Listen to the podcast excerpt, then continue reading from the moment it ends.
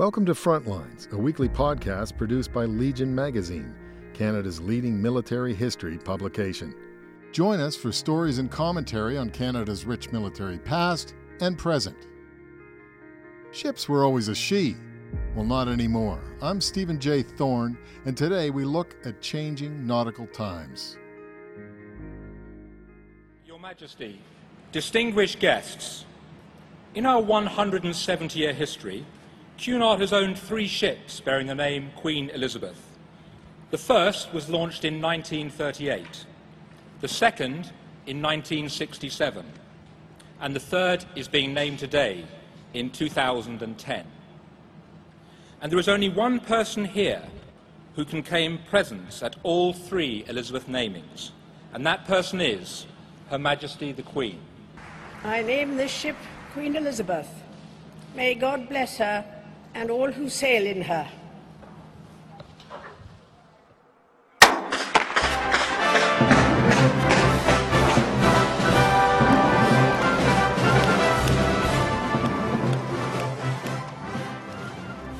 There was a bit of a row across the pond recently after the Scottish Maritime Museum decided to adopt gender-neutral signage for its vessels. Museum Director David Mann told The Guardian newspaper the decision to drop she for it when referencing ships was made after two signs were vandalized, presumably by folks opposed to the feminization of inanimate objects, a practice also applied to Mann's other favorite toys, planes, trains, and automobiles. The debate around gender and ships is wide-ranging, pitting tradition against the modern world, Mann said, but I think that we have to move with the times. Not so the Royal Navy, which said it has no plans to abandon its long-standing tradition of referring to its ships as she. Nor does the Royal Canadian Navy, which, like its sister service, has no formal policy on the matter to abandon. Only tradition, with which it intends to stick, said one officer, until we are told otherwise. The closest one could come to formal naval policy on the issue is at commissioning, when what is most often a woman declares God bless this ship and all who sail in her before smashing a bottle of cheap bubbly on her bow. The tradition transcends the Navy. Recently, Princess Anne christened a new fishing trawler with the words, "I name this ship Kirkella, and may God bless her and all who sail in her."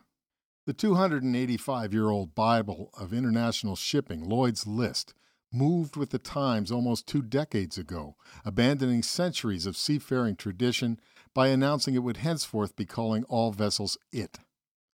The now weekly online journal, which describes itself as the world's oldest continuously published newspaper, said at the time it was moving into line with most other reputable international business titles.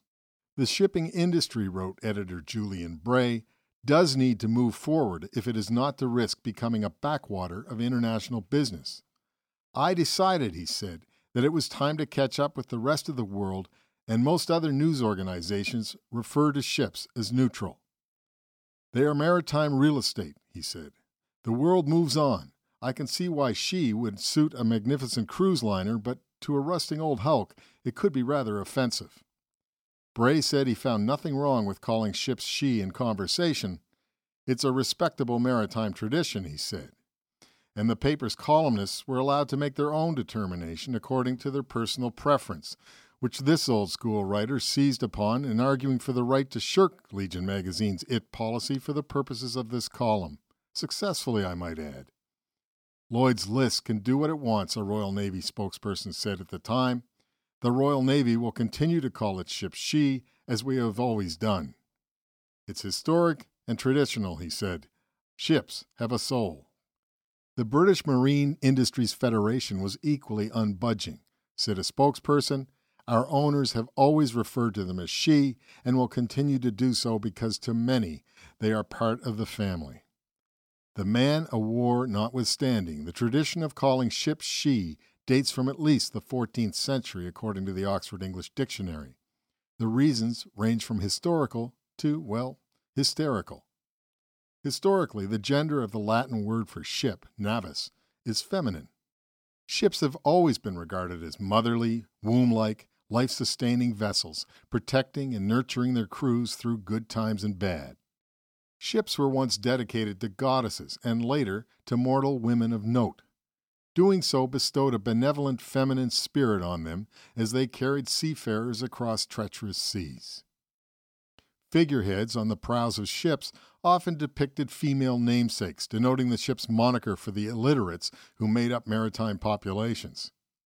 The simple and more romantic explanation for many is that assigning ships a feminine gender stems from the tradition of typically male boat owners naming their vessels after the women in their lives, wives, sweethearts, and mothers. Then there's the less serious. For better or worse, the wardrooms of many a U.S. Navy vessel long carried a plaque declaring the following. A ship is called a she because there is always a great deal of bustle around her. There is usually a gang of men about. She has a waist and stays. It takes a lot of paint to keep her good looking. It is not the initial expense that breaks you. It is the upkeep. She can be all decked out. It takes an experienced man to handle her correctly. And without a man at the helm, she is absolutely uncontrollable. This is the U.S. Navy, mind you. She shows her topsides, they say, hides her bottom, and when coming into port, always heads for the boys. Retired American Rear Admiral Francis D. Foley wrote in 1998 that men especially love a ship if she is slim-waisted, well-stacked, and has an inviting superstructure. An aircraft carrier, he wrote, will wave you off if she feels you are sinking too low or a little too high, day or night. She will not hang her around with duds, but will light you off and launch you into the wild blue yonder when you muster a full head of steam. Some ships, he said, have a cute fantail, others are heavy in the stern, but all have double bottoms which demand attention. If she does not remain on an even keel, let things ride, feel your way, and do not cross the line until you determine whether the due point is right for a prolonged blast. Get the feel of the helm, he said, stay on the right tack, keep her so, and she will pay off handsomely. If she is in the roaring 40s, however, you may be in the dangerous semicircle, so do not expect much luff, especially under bare poles. The Chicago Manual of Style, as well as the style guides for the Associated Press, the Canadian Press, and the New York Times, all recommend treating ships as neutral. Applying gender to inanimate objects is generally considered outdated or poetic in English and discouraged in official documents and the like. Yet it persists, and while it may offend some, others such as Lissy Lovett, editor of the British-based online feminist magazine The F Word, considers the debate a tempest in a teapot. At a time when transphobic rhetoric is being repeated in mainstream newspapers, she said, when people in Northern Ireland still don't have access to safe, free abortions, and when the majority of people living in poverty around the world are women, I just can't see this is that big a deal.